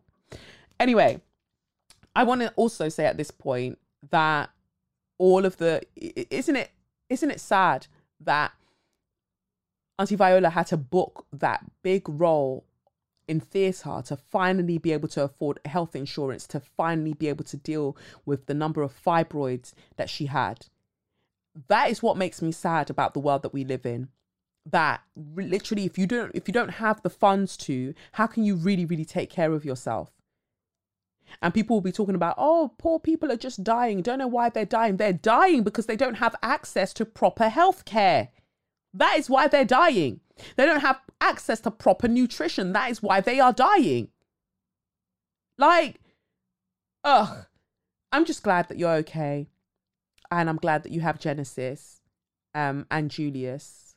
Um, and that you, you know, that you've found joy and peace. You've cultivated it for yourself and you exist in that space. And long may it continue. You deserve, you deserve, you know, you deserve um, so that's Auntie Viola out of the way. Steven Bartlett. Steven Bartlett, we talked about him before. He was the he's the mixed race guy um from what is he from? Where is he from? Botswana, is it? Or whatever, like but he's got a Nigerian mum and he's got a white dad. Um yeah. So he did that interview with Molly Molly-Mae where she said the 24 hour you've all we've all got 24 hours in a day comment um, where she got dragged. He was upset because like um he wasn't really mentioned when people were talking about her so he had to reinsert himself and start talking about oh this is sexism because men who have been on my show have made similar comments and they haven't received this kind of um lash or flat uh, backlash or whatever he said funny that he knows feminism or he knows sexism when it concerns a black uh, sorry a white pretty blonde girl but he doesn't know sexism any other time any other time none when the person has a black mother, oh no, he doesn't know it then. Nope. So um, he interviewed Matt Hancock a little while back. I stayed out of it. I thought this very interesting that you as a biracial, he's a biracial boy, and he's the white man's toy. Sorry. Um, you felt like okay, I'm going to interview Matt Han- um, Hancock fine, whatever. You're helping them with this rebrand that I personally believe is rather dangerous, but fine. Then he announced uh, last week that he would, in fact, be interviewing uh, Piers Morgan, um, also known as, well, you know what he's known as. Um, so I saw this and I thought, well, interesting. That's very irresponsible. Um, I want to find exactly how he phrased it because it was extremely wild. I mean, actually, this should be in Straw of the Week, but to be honest, you're not that important. But I do think it needs to be highlighted. But I, at the same time, I still don't think that you are that important. So he tweeted, "The Diary of a CEO ex Piers Morgan." Explosion! Explosion! Explosion emoji one of the most requested guests we've ever had. And yesterday we finally managed to make it happen. A very honest, in, in capital letters, conversation about life, cancel culture, the art of attention, failure, mental health, truth, and more. Coming soon. I'd like you to know at this point that the coming soon is the 25th of April when Piers Morgan's self titled show starts. Um, so this is basically publicity for his new show. It's called Piers Morgan Uncensored, um, and it will air from April 25th and he was basically um bas- you're just helping him promote it. You're just enough another part of the publicity rollout um ahead of this um godforsaken show that he will be doing. So i quote tweeted and i said well you know imagine interviewing and further platforming a man who is actively harassing a woman in front of the world. Matt hancock and his long back groping trying to rebrand is one thing but this yeah this is smelly. Um and I also said no integrity, just ankles in one of the further tweets attached to that thread, but that's by the by. So I wrote that. Other people quote tweeted writing similar. No, didn't have energy for them. No, he re um, he quote tweeted me and then he wrote, "Imagine only being willing to have a conversation with people you know you already completely agree with and sticking your fingers in your ears to anyone else. Imagine how little progress would be made in the world. Imagine judging a conversation uh, conversation before you've heard it." Who are you talking to? Who are you talking to? Because conversations that you should be having is with your barber because that hairline wonky, yeah, that shape up wonky, right? Beard, duh, duh. the beard you're trying to connect is not available at this time. The beard you're trying to connect is not available at this time. Please try again later. Don't try me. Don't. I'm not one of your pretty little thing girlies. Yeah. I'm not one of your pretty little friends. Don't try me. Okay. Because we can really have a conversation about the, how you rose, quote unquote, to that millionaire, quote unquote, status. We can talk about it because you're not the only people, you're not the only person that has people in Manchester. We can really talk about it. Don't. Don't be so misguided in life that it's me, Kelechi Oluwafumlayo, that you want to come and do nonsense with. Imagine only being willing to have a conversation with people you know you already completely agree with. You clearly check the resume, bitch. Who, what? Only people I agree with. Do you know how many people I've talked to that I don't agree with? That's why I'm a bad man commentator. Because I am capable of having conversations with people that I don't necessarily agree with, but I know I will what argue them down to the ground and sticking your fingers in your ears to anyone else. What are you talking about? Where do you know me from? Where do you know me from? The same way you had your fingers in your ears when people suggested a better barber. Let's not do that. Don't play. Don't play. Okay? Imagine how little progress would be made in the world. What progress are you making by interviewing Piss Morgan? What progress are you making? Because on the 25th of April, Omar, if I do not see world hunger cease, if I do not see poverty eradicated, oh, we're going to have some conversations. And you're going to need to do what? List down those confessions. Say what you were really trying to say. You wanted engagement. And he's the most requested guest. By whom? By whomst? By whompt? Whomst and whompt requested him if it was not for the Oyinbos. It was the Oyibo people that were asking for him. It was the whites that were asking for him, and you acquiesced. And you need to talk about it. You need to talk about your evident self loathing and your disdain for your Nigerian mother because I read that statement. I was like, oh, my Nigerian mom was so hardworking. She was the hardest person, hard, hardest working person I know. My dad, my dad was so loving. My dad's from wherever, Scotland, wherever. He said, oh, my dad's so loving. So your dad can be loving and your mum is merely just hardworking. Very telling. I haven't listened to a single episode of your Ross Clark thing, but from what people have told me, very, very, very anti black in places. And that is something that you need to sit down and address because you will be the court jester and a tap dancer for these people for so long. And then they will throw you out and right out of that den, you dragon. They will throw you out. Don't ever try to disrespect me. Okay? Behave yourself and cut your cloth accordingly. Because if you cut your cloth in any way that you are not prepared for and your nyash is on show, I'm going to let people know about it ridiculous. Imagine judging a conversation before you've heard it. I can judge the conversation because before I've heard it because I know that his publicity team would not have allowed for you to ask anything that could be in any way damning to what he's trying to promote. We know that. And there's a certain reason that publicists like that come to you, that one YY or ZZ, whatever you want to call her, XX, they'll come to you lot because they know that you don't have the range. They know that's where you because you you don't have the intellectual prowess, you do not have the intellectual range, the the intellectual robustness nor the integrity to be able to challenge them accurately and efficiently. They know that you don't have that, but they know that you're hungry for those retweets. They know that you're hungry for that engagement. Yeah, they know that. And so they'll give it to you. But you at one point need to sit down and ask yourself is this the way to live? Am I living right? Because this is not just any guy and you're a liar because in that tweet, in my quote tweet, I even said you interviewed Matt Hancock, and even that one I didn't agree with, but I let you have it. So don't try and come like, oh, people are just coming at you and they're not letting you interview people and you want to debate this and debate that. We should not be debating misogyny. We should, not specifically be debating misogynoir. We should not be debating the humanity of people. We should not be debating the, the safety that people deserve. We should not be debating that. And uh, Matt Hancock is just a fool as far as I'm concerned. He's a useless, very, very wayward, very entitled, very privileged fool.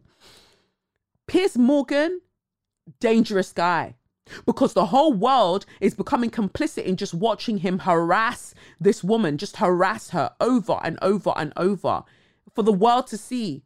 You're talking about me not being open to listening to other people's um, points of view. He walked off when he was challenged by, was it that Alex guy? He walked off set when he was challenged by that Alex guy on Good Morning Britain. Did I walk off? Was I there? So what are you? He's literally had fingers in his ears before. I swear. I don't know. That might not be. But for, all I'm saying is that who who are you to be the bastion of morality and to be telling people what sh- they should be listening to and what they shouldn't be listening to? Who has Piers Morgan ever listened to? He has people on his show just to shout in their face. And that's why he could never have me on, and that's why he's blocked me. If he's so about listening to other points of view, tell him to unblock me then. Since he's your brethren, tell him to unblock me then. Okay. Because he knows, even he knows that he's not ready for this smoke. He he knows that he's not ready for this smoke. But you, there is you you're not even a puff. Talk about smoke, you're not even a puff, right? Deal with that. Deal with all of those things. Like I said, 25th of April, if I do not hear that that that that that the the the um, debt the, the quote unquote third world debt has been eradicated because of your interview with piss when i say i'm coming for you i mean it because for you to make such a large claim that how will progress ever be made what progress have you made and I promise you, the only reason I'm not even going all the way in like I could because you tra- you clearly tried to come for me because it clearly triggered something in you about my Nigerianness, my blackness, and your relationship with your mother. Like we could really, really go there, but I will not because I'm today is Easter Sunday, and I want I want Jesus to continue rising like the hard dough bread that we all enjoy. I am trying to err on the side of caution. I am trying to consider the fact that you gave £10,000 to our baby boy, like for all his housing endeavors. I'm considering all of these things, which is why I'm not dragging you and leaving with you, leaving you with merely a thread on your singlet. That's why you're lucky. And that's why it wouldn't even be in Suck Your Mum because I don't want to disrespect your mum. It's you, you I have all the disrespect for. Anyway, I just had to get that off my chest. Anyway, um, moving swiftly into well, clearly we don't have start your motors this week because we're having a break for the Easter break. Um, Toto Wolff will, did call Michael Masi, um, I think incompetent or something, and we all agree. Um, we all agree with that. There's nothing really to co- um, comment on that uh, on there. Um, and next week we have Imola, so um, you know the Italian Grand Prix. So fingers crossed that something great happens. However, they're saying that, pardon me, they're saying that the the stats that they're getting in a simulator is not what's coming through, or the data that they're collecting isn't what they're getting on the track. And that's scary. I hope they figure it out because, hmm, hmm, hope they figure it out. Anyway, let's get straw of the week, aka suck your mum. Um, my first straw goes out to all the British men who um, have signed up to the Ukrainian refugee um, kind of um, sharing their homes with that scheme, Sha, where the men are well, people are um housing or taking in um Ukrainian refugees and letting them live with them. There are, as expected, men who are misusing this, um, and they've started doing some very wild things. Um, by they'll they'll sign up basically and say, what's it? Ukrainian refugees using Facebook groups to seek a safe home in the UK are being put at risk of sexual exploitation. Within minutes of posting a message on the largest Facebook group for UK hosts, an undercover um, reporter posing as Natalia, 22, from Kiev, oh, oh is it Kiev? Um, was um, bombarded with inappropriate and sexually suggestive messages from men seeking relationships. Some men lied about having several bedrooms in their one bed homes, while another proposed sharing a bed, writing, I have a large bed, we could sleep together.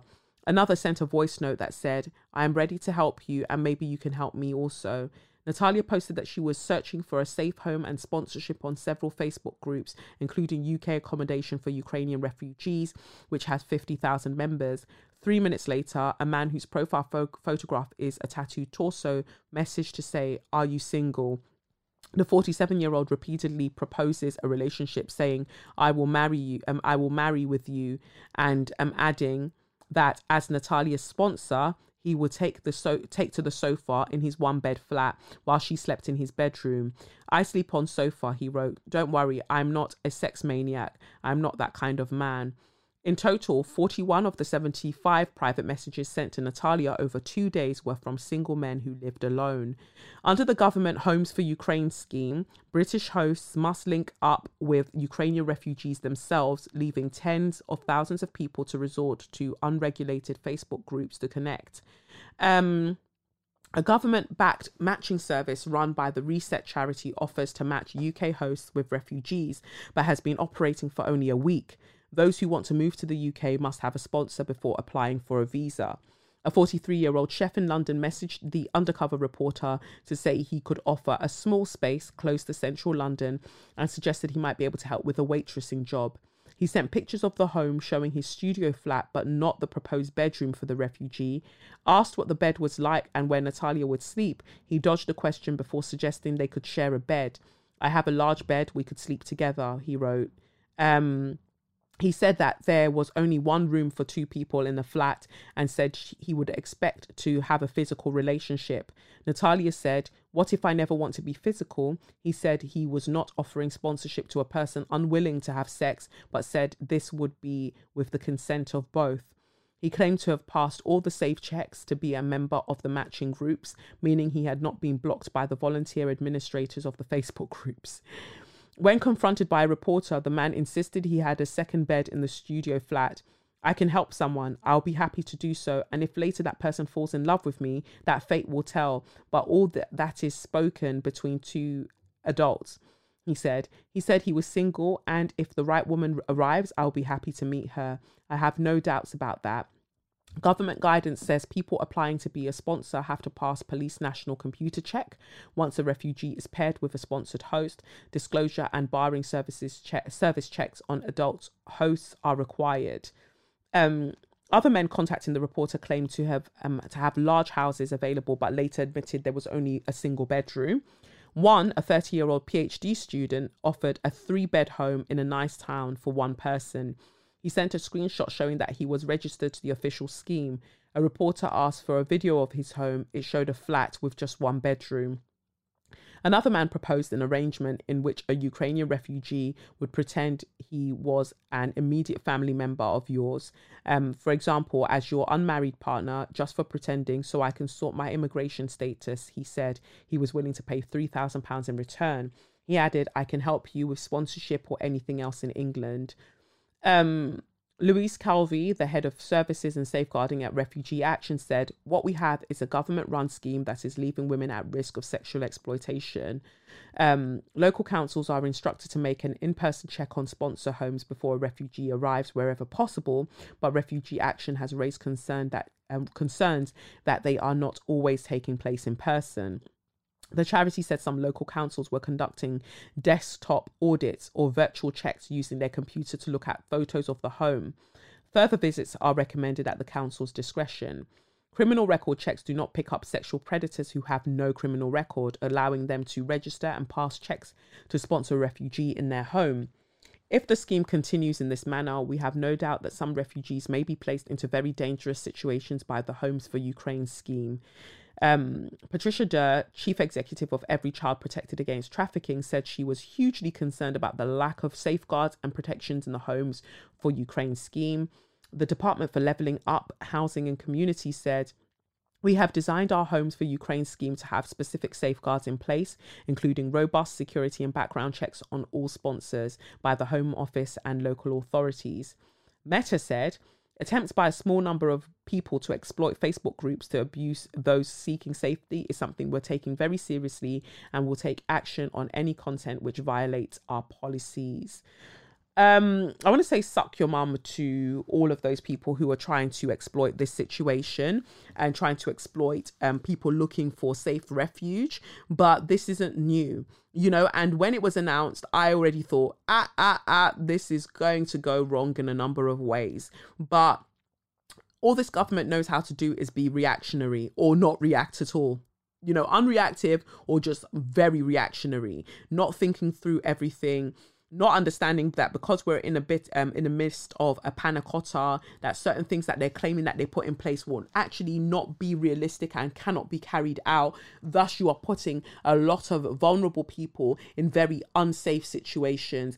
But those men specifically who are using these groups to try to get themselves um um, um some sex basically like suck your mother you pricks. Like look at you. Classless raz useless, dickheads. You can't get nobody. Look at you, shameless. Can't get nobody. And the, this is what you have to resort to. And that goes out to all of you lot that find yourself in Thailand trying to trying to use the power dynamics to get yourself um, a partner. You're all wayward as well. All wayward, all nasty. It's one thing to be like, oh, you know, we met and we just know some of you are actually out there looking for people who are struggling in their circumstances and being like, yeah, let's get together because you know that they've got nowhere else that they can be. It's that is that all you know that you're all you think that you're worth in life? You somebody that has everything, you know that they won't want you. So you're like, oh, I'm going I'm gonna aim for somebody who's struggling, who has nothing. That is a very disgusting place to exist. Yuck. Suck your mothers. Suck your mothers. Disgusting pieces of shit. Um, so there was that that I saw, and um, you know, obviously, like I said, the government is they're at the they're they're the main one. They're the main ones in all of this. You know, constantly useless, constantly taking the piss out of us, and it has to be a point where we're like, you know, actually, this is fucked and we don't want to exist in this space with you anymore. This is just nasty. Um they're setting up a, a scheme to redirect migrants. Interesting that there can be facebook groups and all of these gr- groups to rehouse uh, and and find a home for and people who are fleeing the war in ukraine. We can do that. But then other people who are not white you want you want to you want to send them to rwanda. Migrants you want to send them to rwanda to be um process there. Rwanda, do you have no shame? And this is how I say, like, colonialism is not over. Because why would you be able to go to Rwanda if not because of Belgium and all the fuck shit that Belgium has done? Hmm? Why? How? Europe generally, Europe has really, really, really ruined this world, you know. Imagine. You've got a whole ass earth, and then Europeans just go, you know what? Let's just fuck everybody else over. Rwanda. How does that even make sense financially? Priti Patel, are you not embarrassed? Are you not ashamed? Just a nasty piece of work. All of you just disgusting pieces of work. My God. That would cost you more than just being like, you know what? We've got so many homes here and houses and flats that people are not living in. You come through. Because why are these people coming here specifically? What did you do in their country? What did you do? Hmm? What did you do? Why is it that they're trying to come here? What did you do? But no one ever wants to tell the full story. Everyone's just dancing around shit. And then Boris is coming now after you get a 50 pound fine, you and Rishi for all the lockdown parties and this and that. It's it's mind blowing. To have a prime minister that doesn't even know the law, he I think somebody they were talking there were talks about the fact that there could be further fines upon more things being discovered. And he was like oh well yeah there could be further fines but they're all singular things. They don't amount to one thing. So that wouldn't amount to me for instance not staying you know staying as prime minister. But that's you know and then he gave the um, example of well you know a driver but it's funny that you gave the example of a driver because if a driver were to do something that required them to be fined more than twice, ideally they would be disqualified. So if you were to have received a fine after you were coming on the news every night to come and tell us the rules, if you needed to be fined more than once, then yeah. I mean, for you to even need to be fined once is terrible enough because Dominic Cummings lost his job over that once, right? But you, on the other hand, numerous infractions and you want to stay in power, you want to stay as the prime minister. Get the fuck out of here. Get the fuck out. Everyone's stealing. And why why Rwanda specifically? What companies do you lot have out there? Or what companies do your relatives have out there that you want to be like, yeah, that's where we should send people to? Corruption is happening right before our eyes. Right before our eyes. And people are just like, oh, well, you know, what can I do about it? And honestly, I don't have the answers. I don't. But what I do know is that so many of the things that we feel held by are literally constructs. They're figments of um someone's imagination or a group of people's imagination that they've made us um join in on. And there has to be a point where we're like, you know what, I want to wake up. I don't like this. I don't want to do this. This is wrong because it truly is just wrong. There's there's no like gray area. It's simply wrong. So again, Boris, you can suck your mother. Priti Patel, suck your mother. Anybody helping you with this stupid fucking scheme to send migrants to Rwanda to for quote unquote processing, you can all suck your mothers for eternity. And I hope you choke on sand, you bitches. Choke on sand, pricks. Anyway, um, a straw goes out to the um shooter uh, that shot. He shot people um on the New York um NYC subway. It was a black man um, very much into right wing ideology. He says some very, very, very, very misogynoirist sort of um, things, um, misogynistic things, very anti black things. And this is why we all, I, I, I've been saying it on a podcast like, some of you are so hell bent, like, oh no, because you need to be, you know, we, we need to stay with black people because black people. No, you still need to talk about white supremacy. You still need to talk about the ways in which uh, a lot of black people have internalized white supremacist ideology.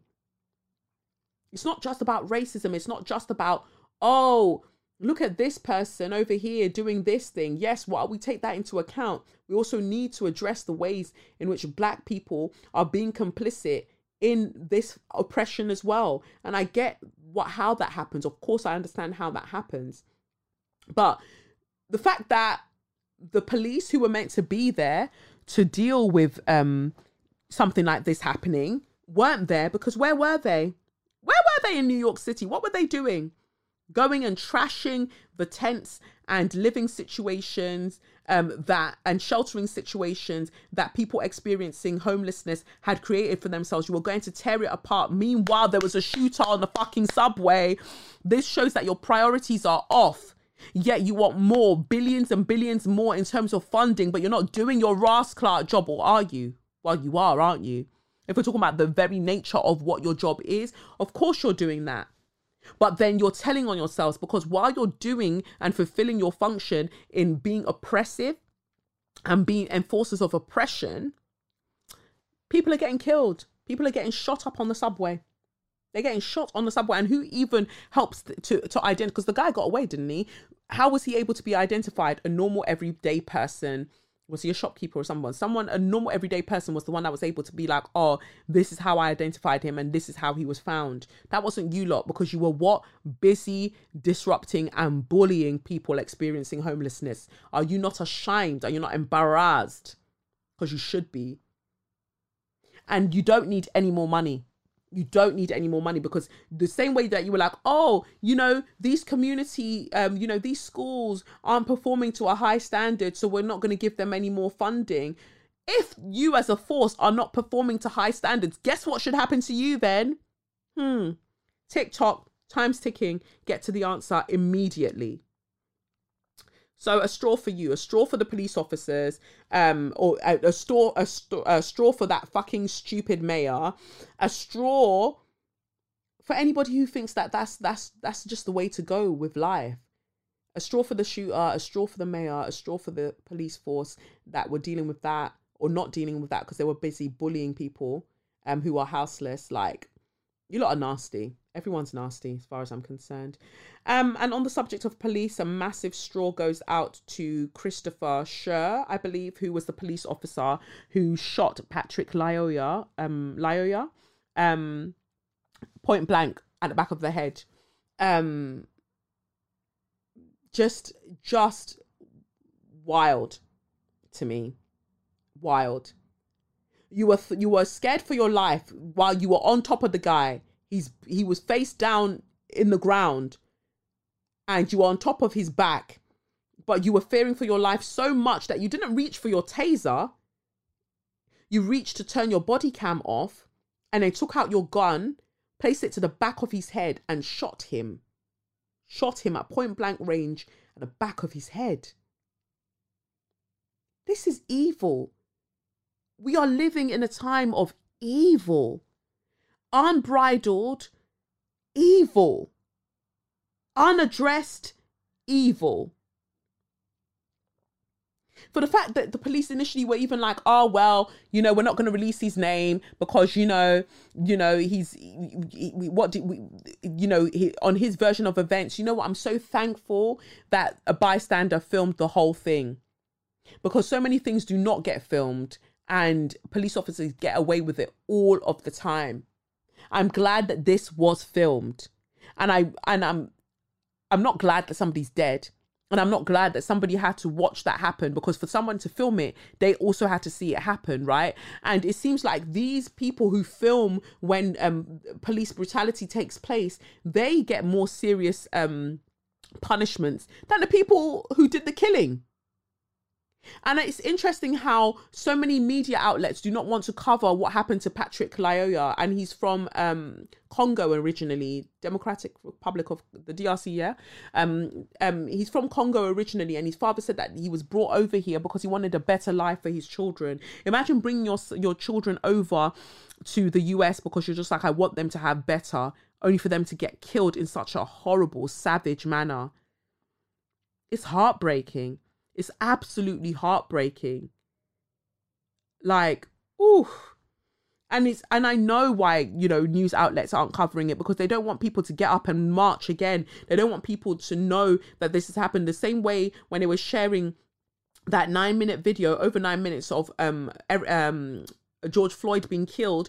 They don't want to do that this time because they saw. So I feel like there's an unspoken agreement between media outlets and governments that they're just not going to give as much press coverage to what what has happened because they know that people will realize that we're not it's not over. 2020 wasn't a fever dream. This is our fucking reality and something needs to change. Something needs to stop and something new needs to begin. Something better than this. Why don't you want the people them to know? Why why don't you want them to know and that's why i'm sharing it on this podcast because I refuse. I refuse to kind of just just like let that be another thing that we gloss over he was killed in such a horrid way.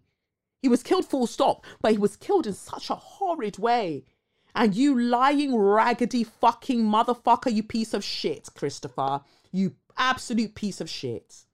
Wow. Wow. And, oof. This is a note, and this is also a note to all of those um African people who move to places like America and you talk about, oh, well, you know, the reason that these things happen in terms of police brutality it happens to um you know african americans is because they behave this way and that way no no because the the the policeman isn't going oh you know that person um you know their family they come from a family of um enslaved africans they're not they're not doing any differentiation everybody's black so everybody can get it and so you need to get out of that weird hierarchical space that you're trying to exist in because it's not real.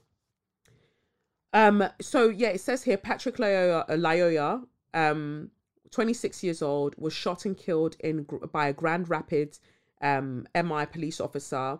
The family claims their son was shot at the back of the head while he laid face down on the ground. The police chief says they are releasing the video. While we saw the video, Lyoya came to the US with his family seven years ago fleeing violence in the Democratic Republic of Congo.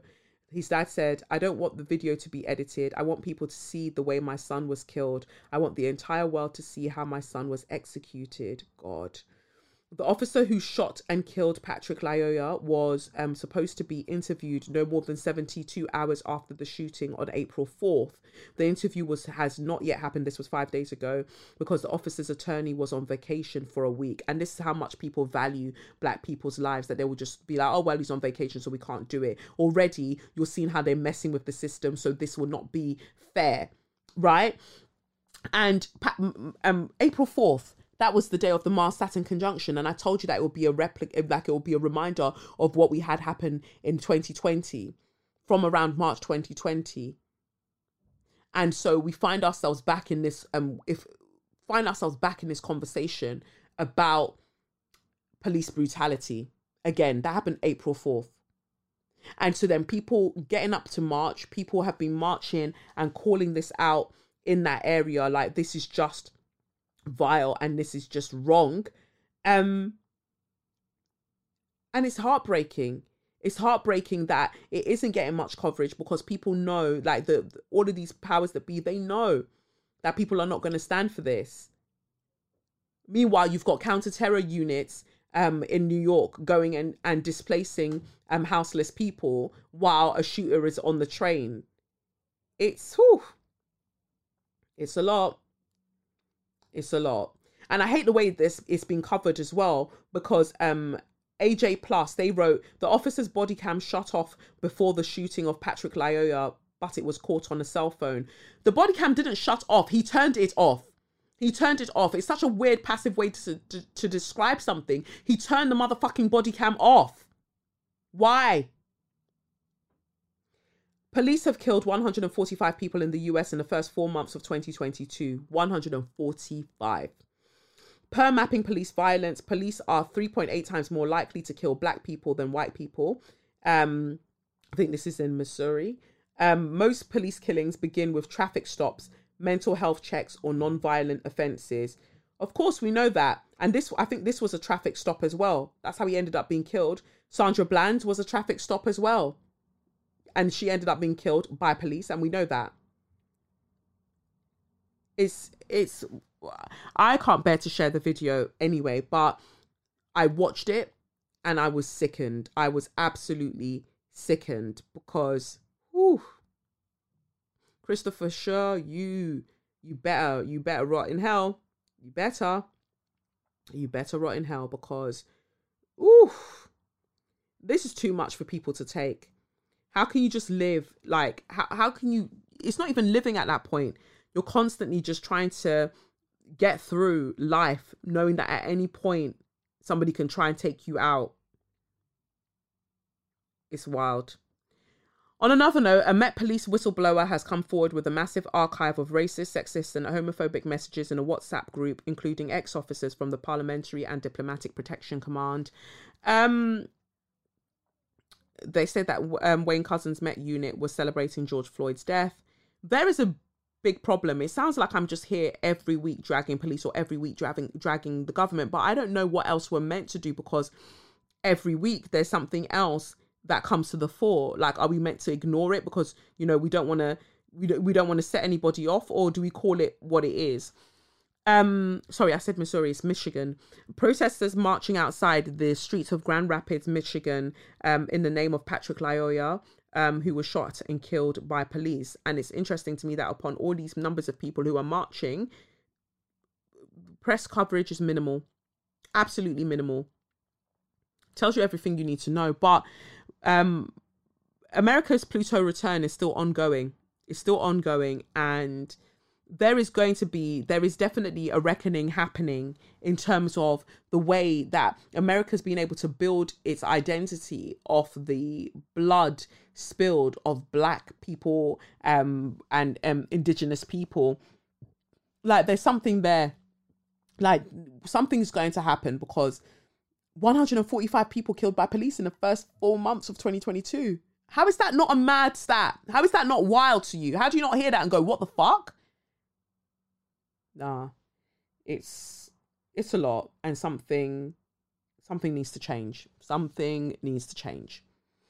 Um rest in peace, Patrick Lyoya. I'm I, I say that and I just feel weird saying it because peace when you should still be here Nah. But you, Christopher, suck your mum for an eternity, piece of shit. Um, and I guess that's it. That's it for this week's episode of SYM. Whew, I've been Kelechi Okafor, and this has been SYM, officially known as Say Your Mind, unofficially known as What What? That's right, suck your mum. Um, yeah, that's look after yourselves. Follow me on at Kelechnekoff or at Say Your Mind Pod. You can support the podcast on patreon.com uh, slash Kelechi Okafor. And uh, yeah, I guess I'll catch you on the flip side. Peace. It's the Benz Brunani womanist, baby boys, baby girls, you need to hear this. If sit down, sit down, receive this realness. Make sure your cup's ready for the tea, we are go sip it, yo. Hot time scalding for your long shorts. You might learn something you never know. Collect you fine, and she's one of a kind. Don't say you mine, say you mine.